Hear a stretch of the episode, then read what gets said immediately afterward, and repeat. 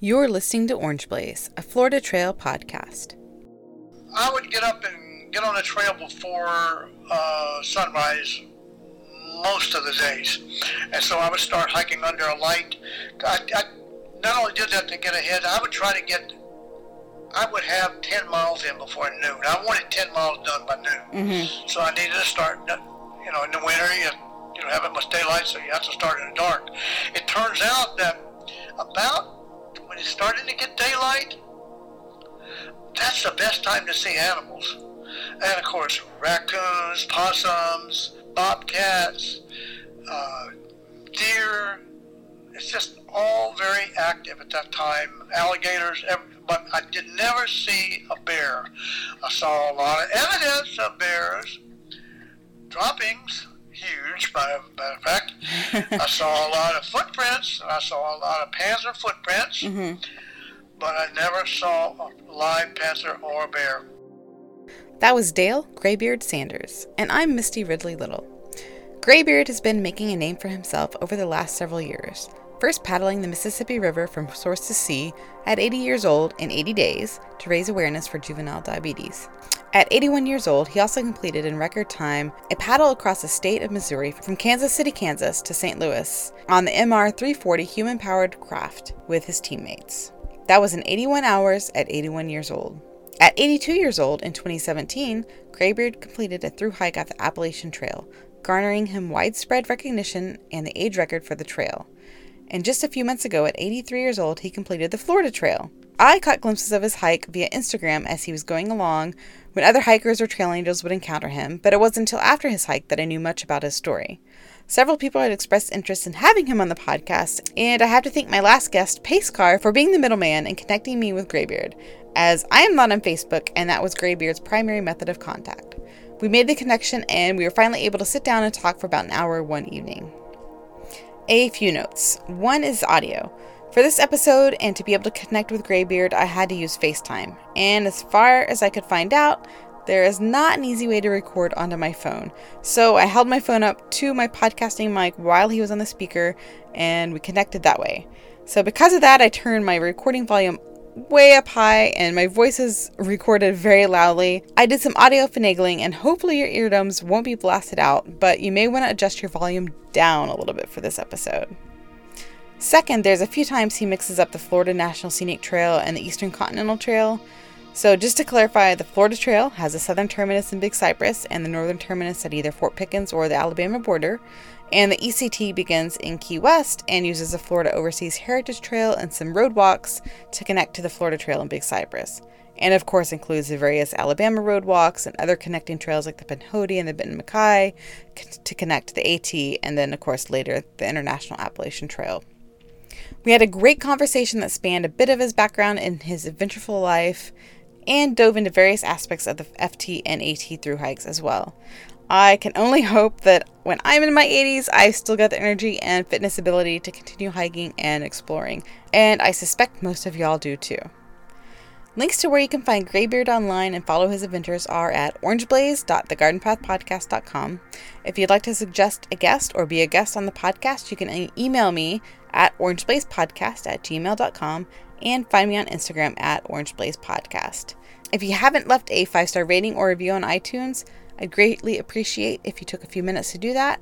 It would definitely help the podcast be recognized among the all the other hiking podcasts out there, and I would love to get more ears on this podcast. So take a few minutes. I would greatly appreciate it, and I pre thank you for that. Thank you, thank you, thank you. All right, enjoy the episode. Um, yeah, so like as I was saying, I uh, I didn't get to follow your journey as you were going through. I just saw bits and pieces of what people were resharing on Instagram. So um, I think a lot of what we're going to talk about tonight is probably going to be news to me, but I which is which is great for me. I like hearing things um, a little bit uh, on the back end that I don't know the whole story, but. Um, you actually have a pretty uh, big reputation already in the outdoor world because you've uh, you paddled the Mississippi River and you've already through hiked the Appalachian Trail. But how did you get involved in being uh, this outdoor lifestyle? Have you always been in, uh, interested in being outdoors? Uh, yeah, I uh, grew up on a tobacco farm in um, in southwest Kentucky, and uh, our farm was kind of circled on three sides by the river, and uh, and it had a forest, you know, along between, the, between our fields and the uh, the river. Mm-hmm. There was a forest, and I spent most of my time in the forest and the river.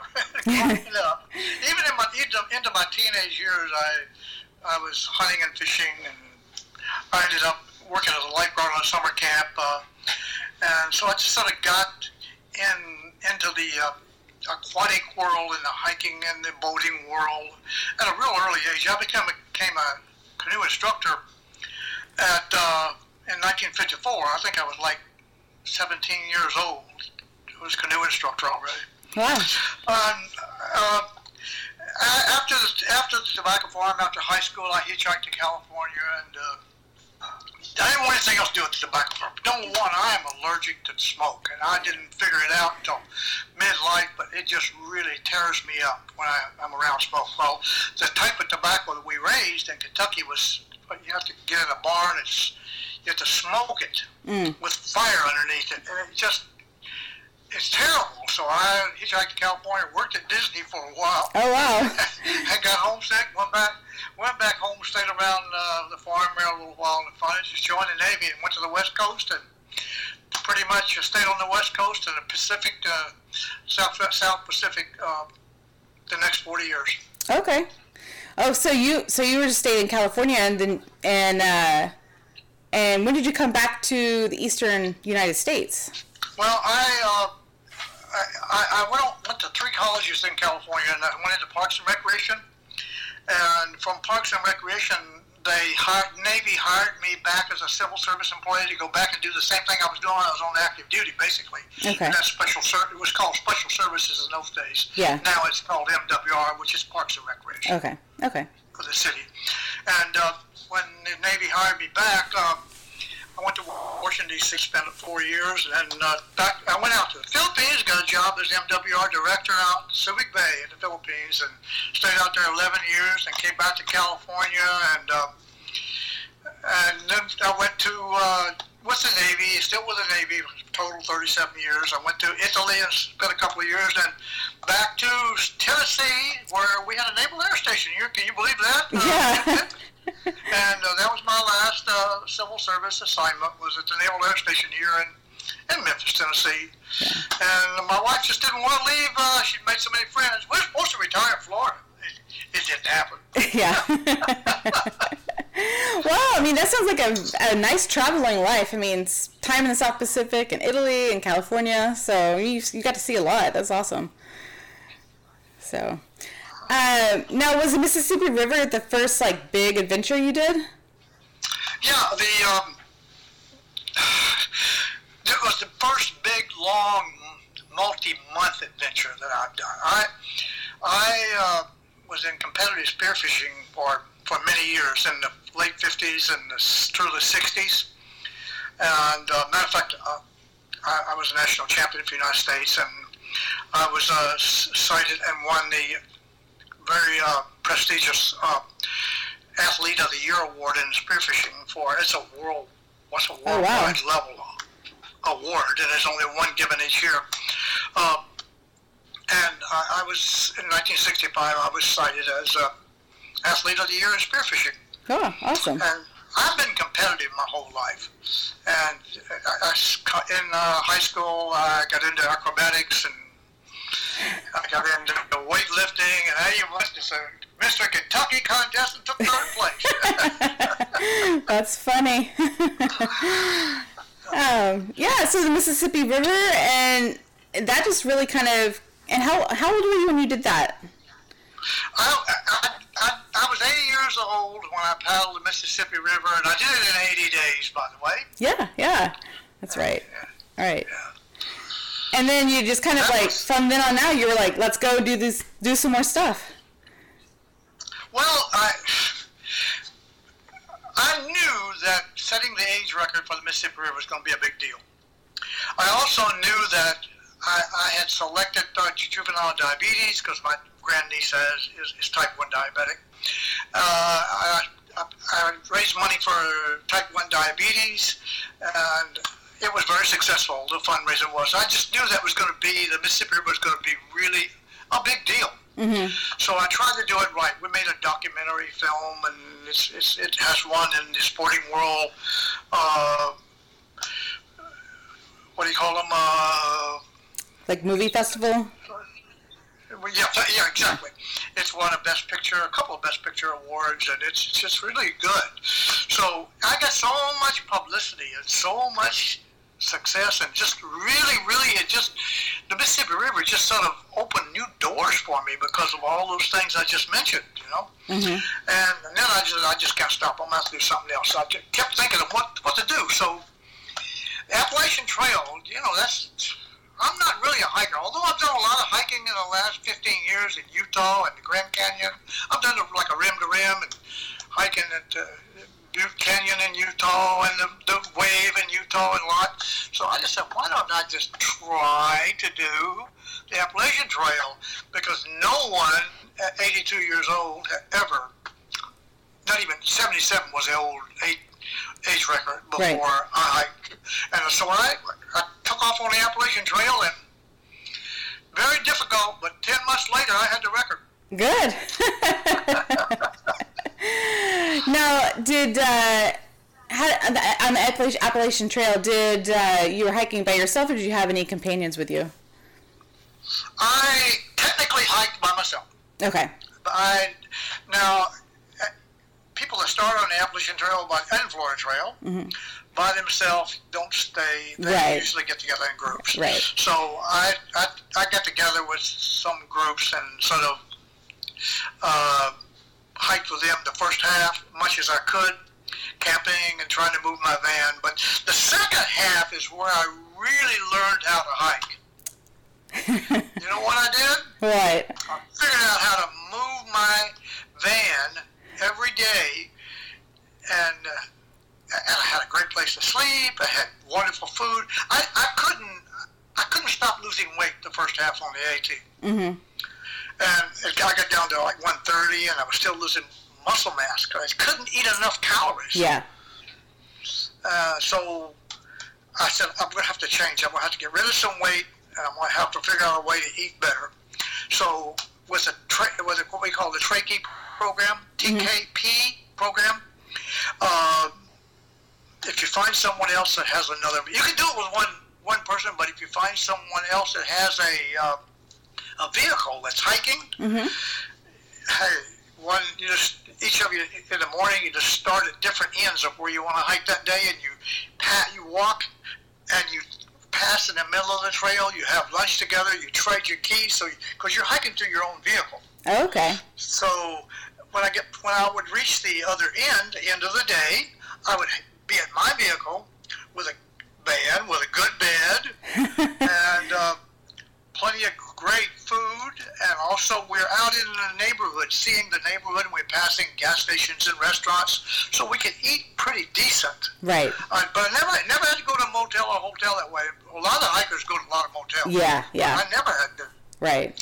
So the second half, I stabilized, and didn't lose any more weight, and became much more happy on the Appalachian Trail. That that trail is a very, very difficult for any age. Yeah. Of course, you do know that if there's five people sitting at a table, you could, you could go up there and you could say to those five people, only one of you will make will make it. Right. Right. Because only one in five finished the AT that started. Yes, yes. No, I hiked in, in 2010, and you're right. It's a, it is a very difficult trail, and even people who are very experienced on other long distance ta- trails always say like the AT is it's a hard trail, even though it's the most popular. It's a hard one. So, Yes. You, what year did you hike it? uh, 2010. Oh, that was fantastic. 2010, and and you started at. Uh, did you know? Yeah, we started in spring. Yeah, we went started from Springer and went to Katahdin. Um, I hiked with my husband, and uh, it was our first. He was with you, or you met him on the trail? No, he was with me. We yeah, we'd been married for six years by then, and yeah, we hiked the trail, and we're still married. we made it. So That's great. Did you hike straight through? I did a flip flop. No, we hiked straight through. I think I feel like we came at the tail end of like right before social media came on board and before like it's gotten really more crowded now. So we didn't need to do the flip flopping. That wasn't really a popular thing uh, quite yet. But yeah, we did straight through. The, uh, the social media, by the way, had become popular, but by the time I paddled the Mississippi River, and uh, at uh, 80, 80 years old, five, four years ago now, um, and that I contribute social media primarily as the single most important thing that's happened to me in spreading the word of what I'm doing. Oh, well, I, I absolutely agree with that. I do agree with that. It's got it's got its yeah. great points. I mean, and, and what you what you're doing is is the great point of it. yep. Yeah. So you did the Appalachian Trail, and then were you? How did you decide you wanted to go down to Florida? Uh, was it because you wanted to retire to Florida, Florida that one time, or was it just well, like? yeah, I wanted to retire in Florida really badly, but my wife had other plans, as we mentioned earlier. So I'm retired here in Memphis, Tennessee area, and uh, I, I, I, I kept trying to figure out what I was going to do in 2019 enough that it would, you know, be close to the Appalachian Trail experience anyway. So I, I just looked, I looked at probably different, hundred different things that I could do, and finally settled on the Florida Trail. And one of the reasons I decided to hike the Florida Trail is because there's really two trails there. There's the Florida Trail and the Florida National Scenic Trail. The Florida Trail starts in the uh, Everglades National. national uh, yeah. In Big Cypress. Right next to the national park. Mm-hmm. And where the scenic trail, Florida Scenic Trail, starts at Key West. So uh, I uh, went, went ahead and selected Florida, and it was also a, a, trail that I could hike in the winter, so I could spend my spring and summer at home. I, I haven't been home in the summer because I've been always doing something.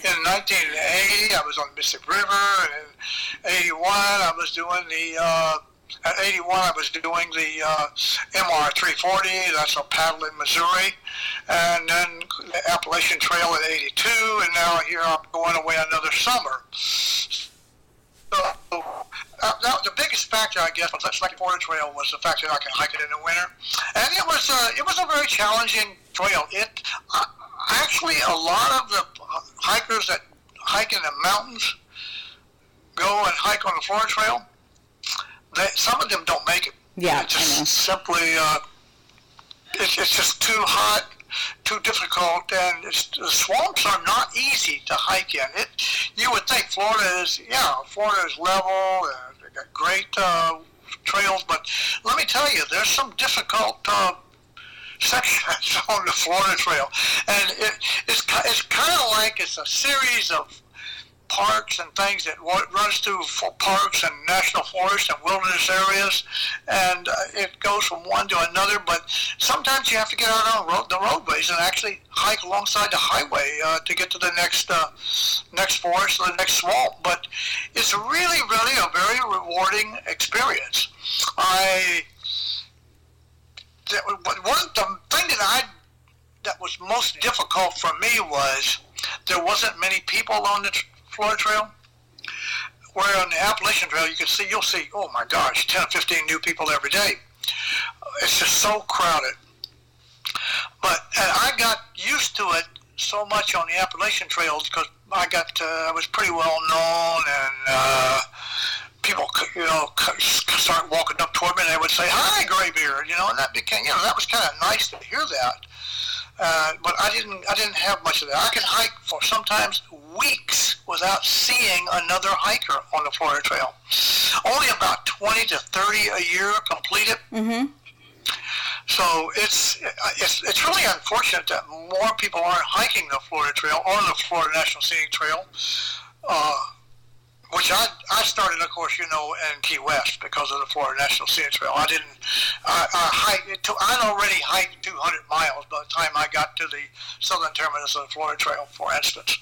Right. But people can do the Florida Trail. It's 1,100 miles. You can do it in a little less than three months. and it's a really rewarding experience. Yes.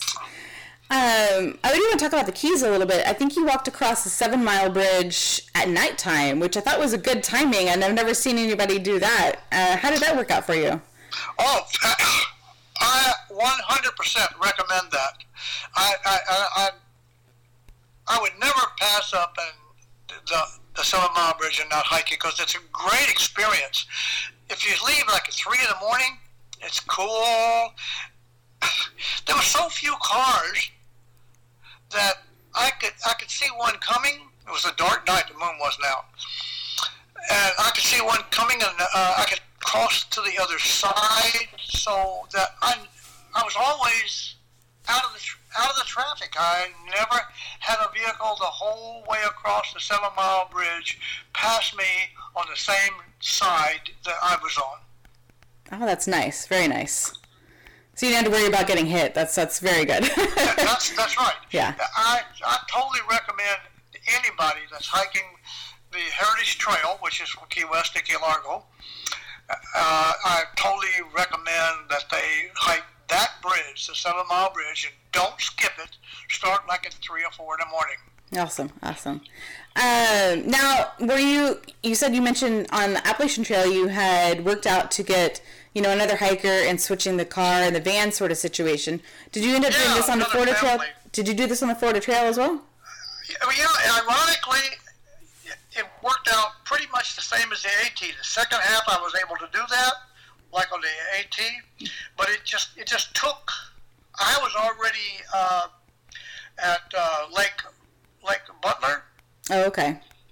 Which is about, which is considered the halfway town. Mm-hmm on the Florida Trail. I was already halfway on the Florida Trail before I was able to get a team with me, and we did it with one vehicle. They didn't have a vehicle, but we just did it with one vehicle. It's, it's a little more driving involved, but but it still works. You, you're at the vehicle, you camp together at nights, just like we would if we had two vehicles. We have plenty of food to eat and good place to sleep, and we, we camp at the trailheads. Yeah, right. I will. I, I asked that because I wondered how you got around through the Keys. If you had to, if you tried to stay in hotels, or if you stealth camped any places, or how that worked for you.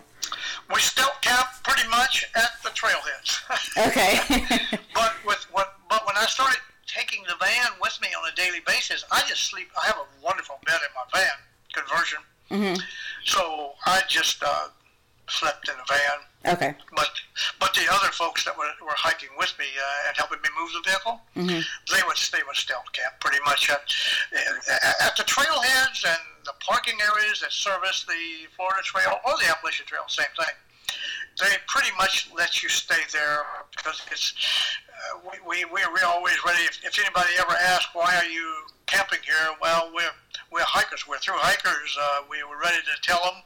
Yeah. Nobody ever asked. Yeah, yeah. But I was, I was just going to say I'm a through hiker. I'm, I, I always left before daylight. And every morning, uh, I'm an early riser, and I say I'm getting up early in the morning and taking off. And this is the best place for me to leave the vehicle, and I'm ready to hike out here in a couple hours. right, right. Um, something else I noticed on your Facebook page, you look like you hiked the section of the Florida Trail that used to be the southern terminus uh, at Loop Road. And it's like yeah. an eight mile section. I love that you hiked that because no one does it anymore. So um, you hiked that though, didn't you? Yeah, I did hike that in 2011. I was really excited. So when I saw that you did that, I was like, yes, he hiked that. Did you enjoy that section, or was it just like a good preparation for all the rest of the swamp? It was enjoyable because It was enjoyable because it wasn't marked very well, so we're having to pretty much blaze our own way through. And we we had some tape with us, and we put some tape in the tree so we could get back. But we just actually, I was hiking through there with John Johnson, and he sort of blazed it ahead of time for me, and he was my leader through there. And we made it through it. It was a real good experience. I'm I'm really glad I did that. Of course, I had to do it because the east the the the Florida National Scenic Trail goes goes through there. Right, right. Uh, the Florida Trail itself, though, starts now at the Oasis. Yeah. The reason I hesitated a moment ago is because I still haven't told you the really the straw that really, um, really the thing that really uh, made me decide final decision on hiking the Florida Trail. I haven't told you that yet. And the reason I really just said that's it, Florida Trail is my next adventure, is because of the Eastern Continental Trail. Mm-hmm. And many people don't even know that exists. It starts at Key West. It uses the Heritage Trail, the Florida Trail, and five other trails. Mm-hmm. Four other trails. Well, if you count the Alabama road work, it's five additional trails, and ends up at the Gulf of St. Lawrence in Canada. 5,000 miles, and it's only a handful of people each year that complete that. And if I can, if I can uh, complete it, it'll be a section hike. Yeah. It will not be a through hike. But if I can complete that section hike in 2020, the the remaining trail, which is the International Appalachian Trail, I will hold another world record. I just, I just, I just broke two world records on the Florida Trail. Of course, I, I hold now I'm the oldest person ever hiked the Florida Trail, as well as the uh, uh, oldest person to ever hike the Florida National Scenic Trail. So Awesome. Awesome. uh, I'd kind of like you to uh, get another world record. yes. yes. Rocking some more notches in your belt. So. Yeah, well, I still have to go down to Alabama this fall and hike the Springer Mountain Mm. before gets too cold this winter. But I'm home now and enjoying the spring, and I'm going to enjoy the summer at home. yeah. And take off mid September, mid mid to late September. I'll start back at the Alabama border where I stopped uh, on the 27th of March, Okay. um, and and go to uh, to Springer, and then 2020. My plans are to start at Mount Katahdin and go that final six or seven hundred miles. Wow, awesome. um, so on the Florida Trail, uh, about how many miles a day were you putting in? Wow, I did, I averaged about right at 15 miles per day on the Appalachian Trail, but on the Florida Trail, I was able to average a little bit more than 16, 16 and a half, 16. 16.6. Okay. And um, I guess maybe we can talk about trail life a little bit because you know you said the first half you were kind of you didn't have your van, but the second half you did. Um, so were you you know hike? Did you have anybody else you were hiking with, or did it just like did you start with anybody else, or were you just encountering different hikers along the way? I pretty much hiked alone.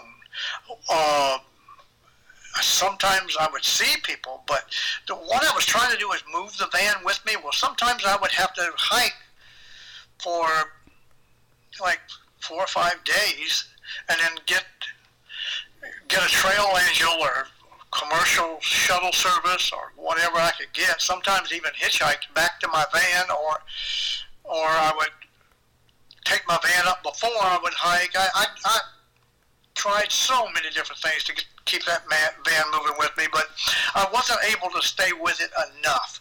I still had to carry my heavy backpack, but a heavy backpack to me is now 23 pounds.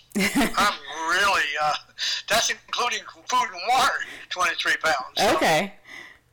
so, but uh, when you get 83 years old and you're trying to hike 15, 20 miles a day, a 23 pound backpack is pretty heavy. Yeah, yeah. Yeah. Well, I guess we can touch on that a little bit, you know, um, about the health aspect and and keeping up uh, in shape. I mean, you know, 83 years old or 84 years old, and most people that age are like, "You're doing what? I don't know about that. I can't even get off the couch." um, Yeah. So, I mean, what do you do? Do you in the, in the off season to keep yourself, you know, in shape? Are you? I mean, you. i know you do a lot of paddling, but are you doing any other stretching or? And you, you just look. Are you just blessed to have good health? Is is what I'm asking. Uh, I've always been very active my whole life. I've had pretty decent health. I still have good health. And uh, today, for instance, you know what I've been doing most of the day? I've been splitting firewood. Oh, yeah. We heat the we heat the house with a wood wood furnace fireplace, and I've been splitting splitting logs. And uh, some of those logs are really heavy. Whew. But uh, that's what I've been doing, and also I did some groundwork today on building a garage. And I'm doing uh, not a garage. We decided to put a barn in, but we're putting a barn in. and I've been working on that. So I stay really intentionally very active physically when I'm not on the trail. So I can save a little bit of that conditioning so I don't have to recondition for every time I hike. I'm going to be going to Alabama because I'm right now just entered Alabama on the 27th of March. So I'm going to be going down in May and probably again in June and probably again in July to hike a week, just one week out of the month, and try to stay in shape that way. I'm trying to get the Alabama road work done before the last week of September. And last week in September is when I want to get on. I want to get on the uh, Pinho, Pinhoti Trail Mm-hmm. and uh, take off uh, through Alabama and into in, into the foothills of the Smokies, and then I think I have to end up on the uh, something Penton Mac Oh, the Penton Benton MacKaye Trail. Mm-hmm. Yeah, and that's the one that I'll end up having to actually finish on to get to Springer Mountain. I mean, if I can make it to Springer Mountain before Christmas this year, I'll be happy. Yeah.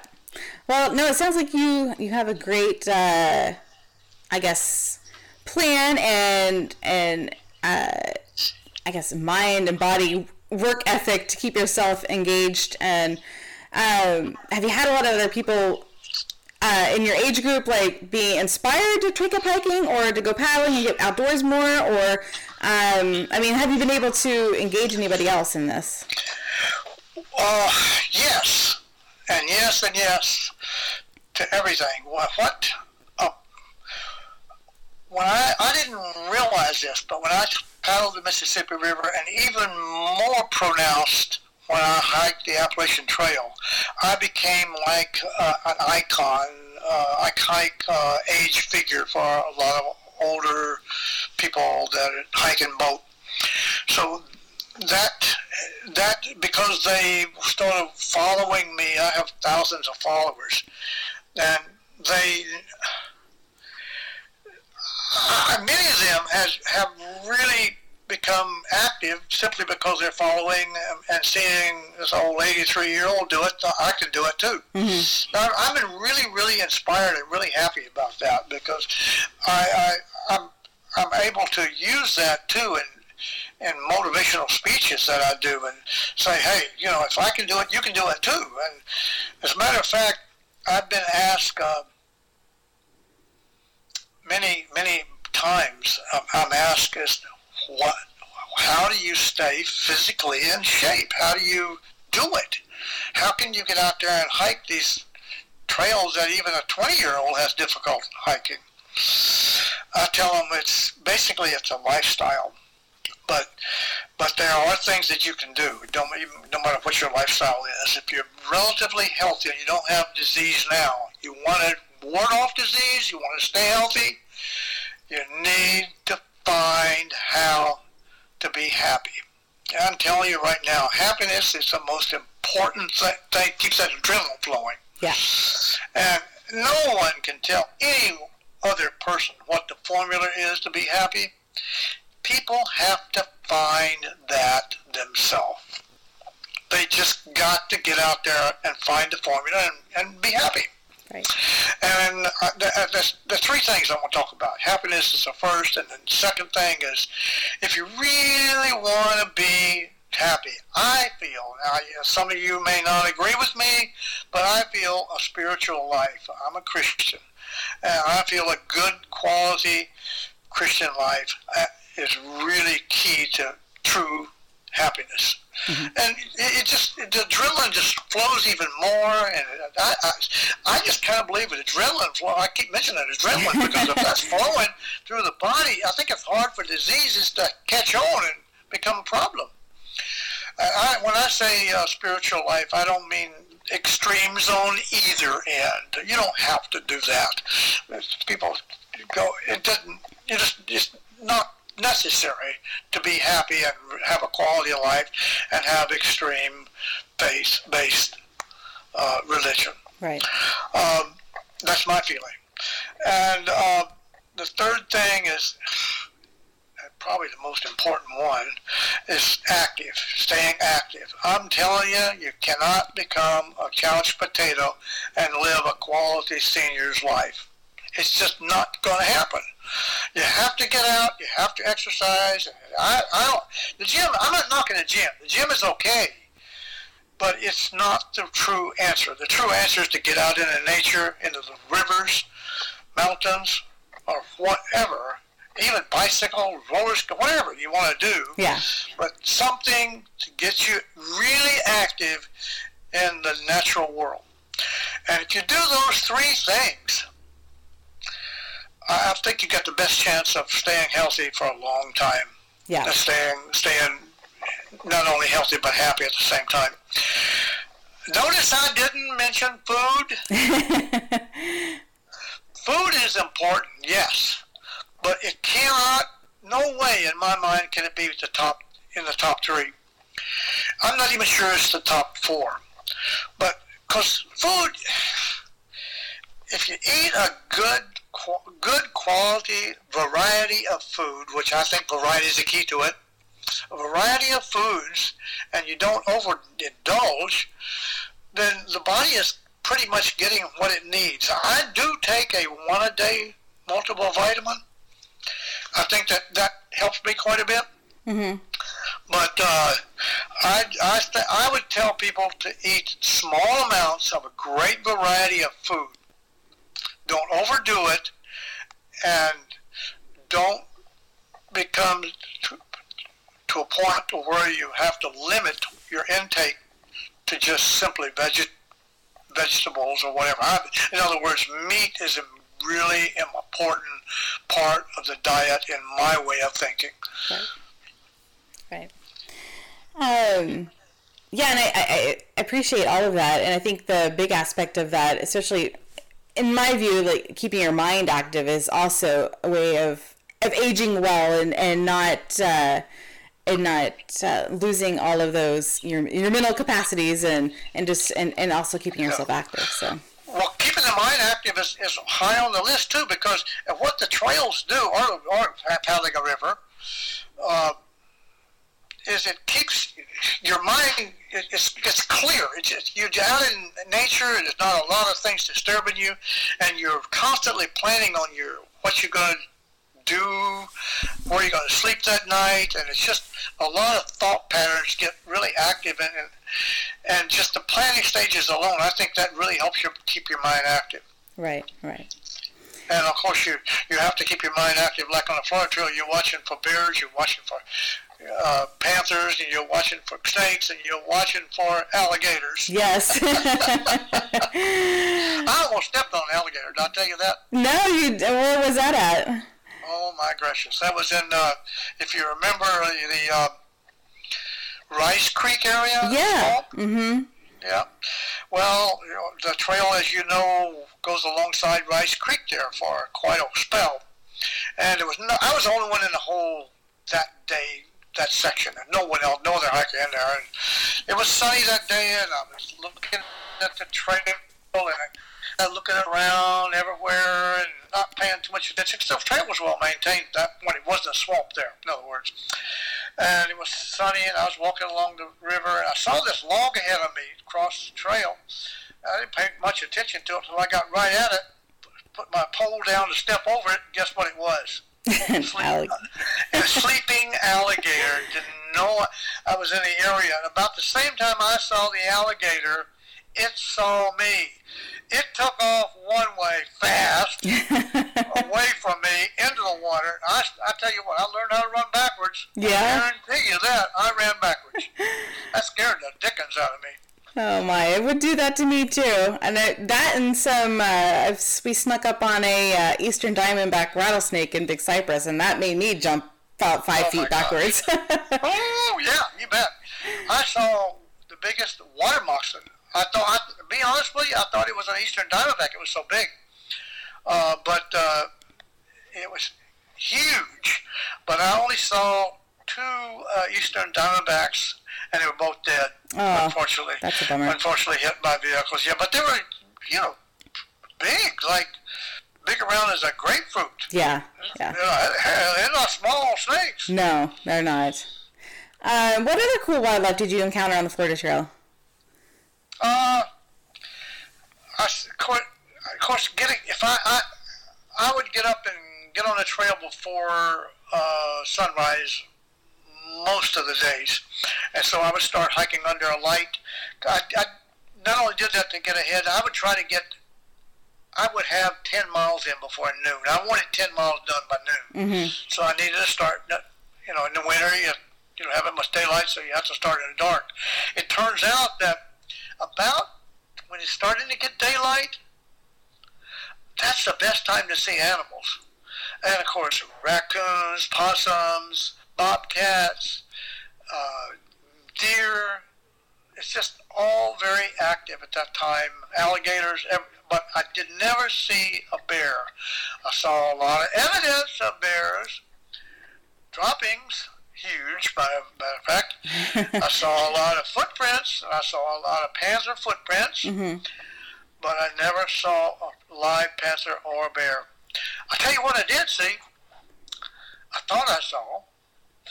I was sleeping on the dike one time down just near the Cherokee Indian Reservation over there in one of the areas where nobody was within 30 miles of me. That night I was I swore there were panthers outside because the workman early in the day had said a mother with some cubs had just been in that area. So I, I'm laying there and there's panthers outside. Panthers outside. Oh my gosh! Finally, I, I braved it to unzip a little bit of my tent, and looked out. The panther that I thought was a family of raccoons. Those raccoons can be noisy though, and I, I got scared by vultures. Yeah, they can be really, really rattly. They, they make a lot of noise. Yeah, that's so funny. um, now the trail community on the Florida Trail, you got I saw you got to go to Billy Goat Day, and you said you got to meet up with some trail angels. Um, I guess maybe talk about a little bit about the trail community, um, and I guess you know anything that you would like to say about that. Well, I'll tell you, Billy Goat Days was really, really important. I actually temporarily skipped a large section so I could hike into Billy Goat Days the day I started, but uh, skipped 100 mi- 150 miles, which, by the way, uh, immediately after Billy Goat Days, I went down and hiked. But I wanted to, I wanted to hike into into the park on Billy Goat Days, and that was, it was, I think it was like a 100 or 90, I think it was 98 people or something like that attended it. It was really a lot of people there, and I met a lot of trail angels that really helped me a lot later on. I met a lot of, met a lot of hikers, uh, and I, that was probably the highlight socially. The highlight of the Florida Trail was definitely Billy Goat Days. Awesome. No question about it. Yeah. Uh, now, I didn't. Let me put it this way. Uh, tra- trail magic on the Florida Trail is not like trail magic on the Appalachian Trail. Right. Uh, on the Appalachian Trail, you come into a roadway uh, with a parking area, and you're always looking around to see if you can see some somebody there that's got food, Mm-hmm. drinks, trail magic. But on the Florida Trail, you'll only find that one time, and that's at the uh, that's at uh, the visitor center on Highway 70, 70 when you exit the uh, the Big Cypress uh, swamp area Oh yeah. because the reason that is because everybody's most of the people start the Florida Trail in early early January, so they do have some traditional trail magic there Mm-hmm. at that, that visitor center or uh, rest stop, I guess Yeah. I should say. Um, but you don't find that anywhere else on the Florida Trail, but you do. You can accumulate a list of contacts for Mhm. different areas, and when you get up into the Panhandle, you start getting on the doing the road work up there. There's a lot of road work because of the storm damage too Yeah. a lot of the churches nowadays are, are are actually even not only are they taking in and feeding the, the hikers, especially the through hikers, but even the section hikers, but they're even building places where they got a place for them to sleep, hot showers for them, and you go for you can pretty much go from one church to another and have in, indoor sleeping on in, in the uh, in the Panhandle area. Yeah, I saw that this year. I was really amazed because I, I was like, I was wishing that was around when we hiked through because that was not an option and we had to find you know creative ways to camp and um, and it was kind of worrisome. But I would have. It's really awesome that the churches are doing that. So I'm I'm very glad.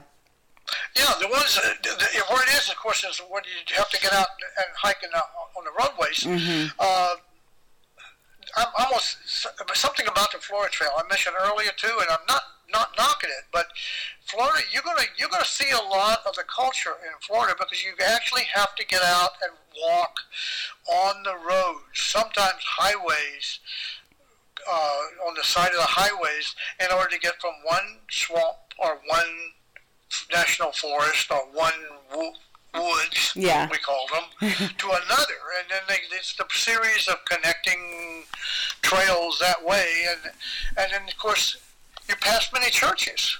Yeah. And uh, they're starting to really get active, and it's just fantastic that they open the doors and have food too. Yeah. That's the best thing. I, I, st- we, I stayed, and my team, my team stayed at uh, uh, Hillcrest Baptist Church yes. three nights. Wow, nice. They're very generous for letting you guys do that. So you're with your team. Are you calling your wife or keeping up with a spot, or how are you keeping in talk, contact with your family? I was able to use the phone to talk with my wife Miriam quite a bit. Okay.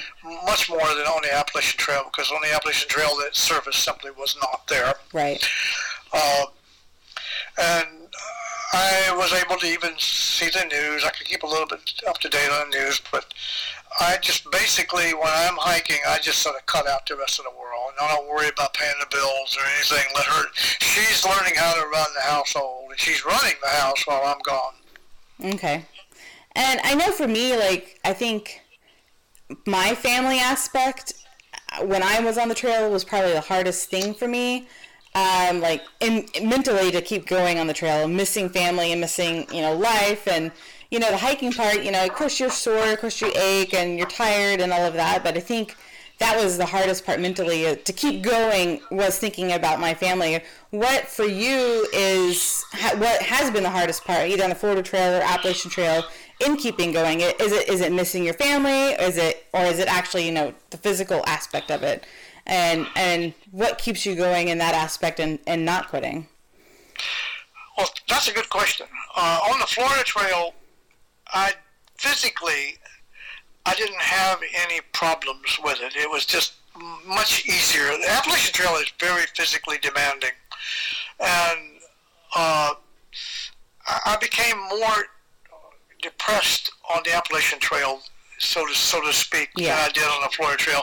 I was able to, even though there was not a lot of hikers around, I was able to uh, keep my morale up on the Florida Trail simply because it was beautiful and yeah. warm most yeah. of the time. At nights it gets cold. Don't get me wrong; it gets cold in Florida in winter.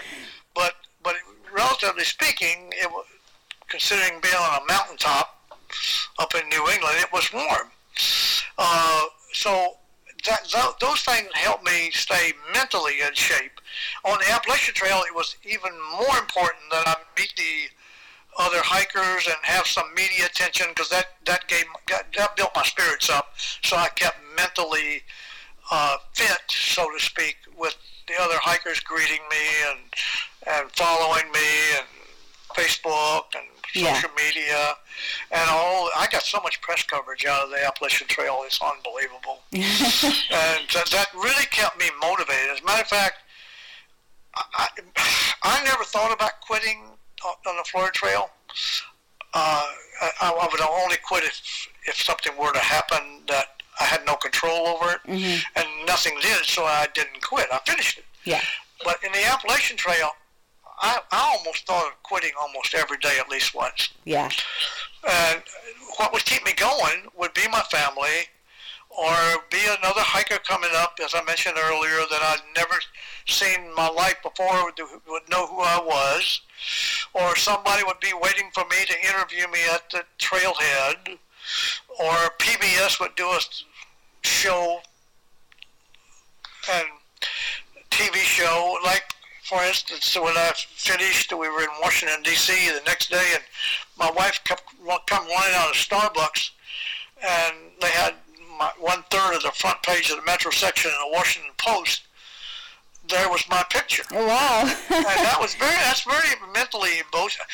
That's really up uplifting, you know, to see that people are really taking an interest in what you're doing. Yeah. So uh, that really physically, even though I was going to quit many times, uh, it was, was all those people following me. No, I couldn't. I just couldn't quit. Yeah. Now it, the AT almost got me physically. It was so so unbelievably demanding. You know, I just it, uh, it it's hard to explain how difficult at 82 years old it is to climb a mountain that that sometimes you actually are not walking, but you're rock climbing, right? As you know. Yeah. That's, woof. I actually, this is hard to talk about without crying, but I, I actually uh, almost quit one time on the AT. I packed up everything and my van that I was trying to move along with me, and I was on the. I was at that point. I was over halfway, but I was still alone, not with other hikers, and I was trying to hire shuttle people to shuttle my van every day. Mm-hmm. It, it broke down, uh, and I had to have it towed in and fixed, and where I was way out in the middle of nowhere. I could took me forever to find a tow driver to go out there. Just a week later, it broke again, going up, going up uh, Kinsman Mountain mm. in Vermont, and I'm here. I am going up, and the van went dead, and I had to let it roll backwards until I could finally get it turned around with no brakes to speak of. Mm. I let it coast down to the bottom of the hill to a gas station and finally got I couldn't get it. Uh, AAA doesn't really work if there's no AAA yeah. people around, and couldn't find AAA. Couldn't couldn't get me a, a tow. I was so discouraged and had Vermont mountains coming up. On I was hiking south by that time, and I packed everything up to go home. Mm. And I was just to leave the van up there and get a bus and go home. I called my wife, Miriam. I said, do you want me to quit and come home? I'm ready. And she said, uh, no, no, you will never be happy. You need to finish that thing.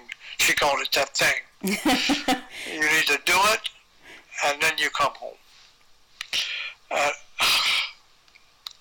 see that family support is everything. I'll tell you right now, family is. If I didn't have the family, my sister did all the work. My my niece did all the Facebook posting for me on, on my Graybeard Adventure Facebook page. My sister, as I say, took care of my Dale Sanders Facebook page, and it's just there's no way. The trail Trailblazers are great. Trail support is great with foreigners, but when you have the family meeting you at Harper's Ferry to paddle to paddle to hike the last mile with you, that is really, really, really a significant. The whole my whole family, my whole family was there. My sister, unfortunately, Judy couldn't make it. She she was in the hospital, mm. but uh, she she got okay after a couple days later, but uh, everybody else was there in my immediate family. Right. Yeah, that makes everything more special. Um, knowing that what you're doing, even on all the down days, it, yeah. it, it makes it better. I had 12 zero days on the Florida Trail. How many zero? 12. 12 zero days. Yep. And how, how did you into the Florida Trail? You went to Fort Pickens and then you went to the Alabama border too, right? Yeah, yeah, I hiked uh, uh, both of them. Yeah, that's right. Uh, my primary objective was to hike from Key West to to the Alabama border, what, going up through the Blackwater Trail. Yeah. And that, that I, I did that first, and I went over and went and hiked in into Fort Pickens as well. I actually missed the two days in there that I missed that I that I may go back and hike, but it's not. I don't have to because the Florida Trail considers Alabama border as completing right. the Florida Trail, right. so I don't have to do that. But I did have to hike there because the because the internet the Florida National Scenic Trail still goes to Alabama. It doesn't go to Fort Pickens. That was created by, by Congress, so they can't they can't change that. They have to go to Congress to change it. So the Alabama border is still where the northern terminus is for the Florida National Scenic Trail. A lot of people don't know that. Right.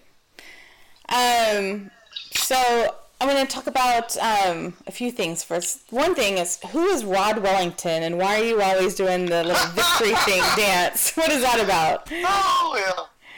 I like to make fun of myself. But anyway, that's the Rod Wellington victory dance. I get out, and sometimes when something significant happens, like when I reached the Alabama border, I did a Rod Wellington victory dance. Well, I've been for about the last five years, I've been doing those dances when something significant would happen. Uh, it's a crazy, stupid thing to just make people laugh at me primarily. it's silly. But Rod Wellington started doing those type of things. He's much better at it than I am because he's his his dreadlocks come down to his knees. Oh wow! And he's uh, he gets out there and he shakes those shakes his head and throws those dreadlocks around, and he's got a really good dance dance. But I just started coining things that he does, and uh, he let me do it. Let me call it the Rod Wellington Victory Dance. Who he is he's a friend of mine, and I've been knowing for about seven years now. Canadian adventurer and author that has done. Uh, he's biked across Canada. He's he's paddled the Missouri River. He's paddled the. Uh, matter of fact, he was the second human being to ever paddle the Missouri River from Brower Spring to the Gulf of Mexico. Oh wow! I was his traveling river angel support. Okay. Uh, matter of fact, the first person to ever hike, to ever paddle that uh, Missouri River from source to sea was uh, only a week ahead of Rod. Oh wow! and he was an Aust- he was from Australia, and Rod was from Canada, and it wasn't um, an American didn't paddle the Missouri River from source to sea until Janet Moreland did it two years after that, a female. Hmm. Uh, well, a male didn't do it for another couple of years uh, after that. I think that was I can't hmm. remember his name, but so it's it's it's uh, still a lot of frontiers out there. Yeah, yeah, that's interesting. Yeah, I, I, always got a kick out of you doing that dance. It was just so funny, and I was like, I don't. I googled who Rod Wellington was, but I couldn't really. I didn't know how you were connected and and how that happened. So. Yeah, well, he's come through here many times on his adventures. He also did the Mississippi River, and then he is he writes books about his adventures. And okay. His last latest book was Wet Exit. It was about uh, him going and paddling the Murray River in Australia from its source to to sea, and why he really went there to why he selected the Murray and why he went there to, to paddle it. And okay. it's uh, wet exit, as they call it. It's, it's actually it was his way of conquering suicidal effects. Mm. he talks, he goes into great detail in the book. Okay, I'll check that out. Um, so I guess maybe, do you have any favorite sections of the Florida Trail that you hiked? Yeah, I loved hiking along the Suwannee River. I that's think that's like the number one answer I think I get from people. The Suwannee River. I actually liked Bradwell Bay Swamp. Okay. But I hated it when I was in there. But now that I have finished it and I was able to get through there alive, I like it. I'm not saying I'd recommend it. yeah. Did you have any trouble getting through Bradwell Bay? Well, we lucked out. There was that section was closed because they had just done a controlled burn through there, and um, so we had called the Forest Service to ask what the water levels were because it was it was actually kind of chilly, and I was like, it's gonna be cold and we're gonna be wet. I was just like, I don't look forward to this. And when we called, they're like, oh, actually, that's closed because we just burned that area. Um, so no, you can't go in. I was like, sounds good to me. so you didn't have to. Well, the water's pretty high, so we actually had five miles of from waist from knee deep to waist deep. Yeah. Combination of mud and water. Yeah. I would love to go back for a day or like an overnight hike. I think it would be really fun to do that. And I don't and I usually don't mind getting in swampy stuff. I was just because it was cold, I was not looking forward to being wet and cold Yeah. and and, yeah, and like that. January when you went through there. Yeah. So Yeah. but yeah, otherwise great. and what about any um uh was there any other kind of memorable experiences on the Florida Trail? Any uh you know, bad days, good days, things like that? Uh,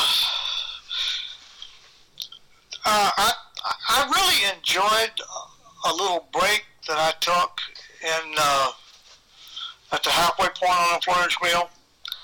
Uh, I think that little uh, little town there. What's the name of it? Uh, Lake Butler? Baker's- Was it Lake Butler?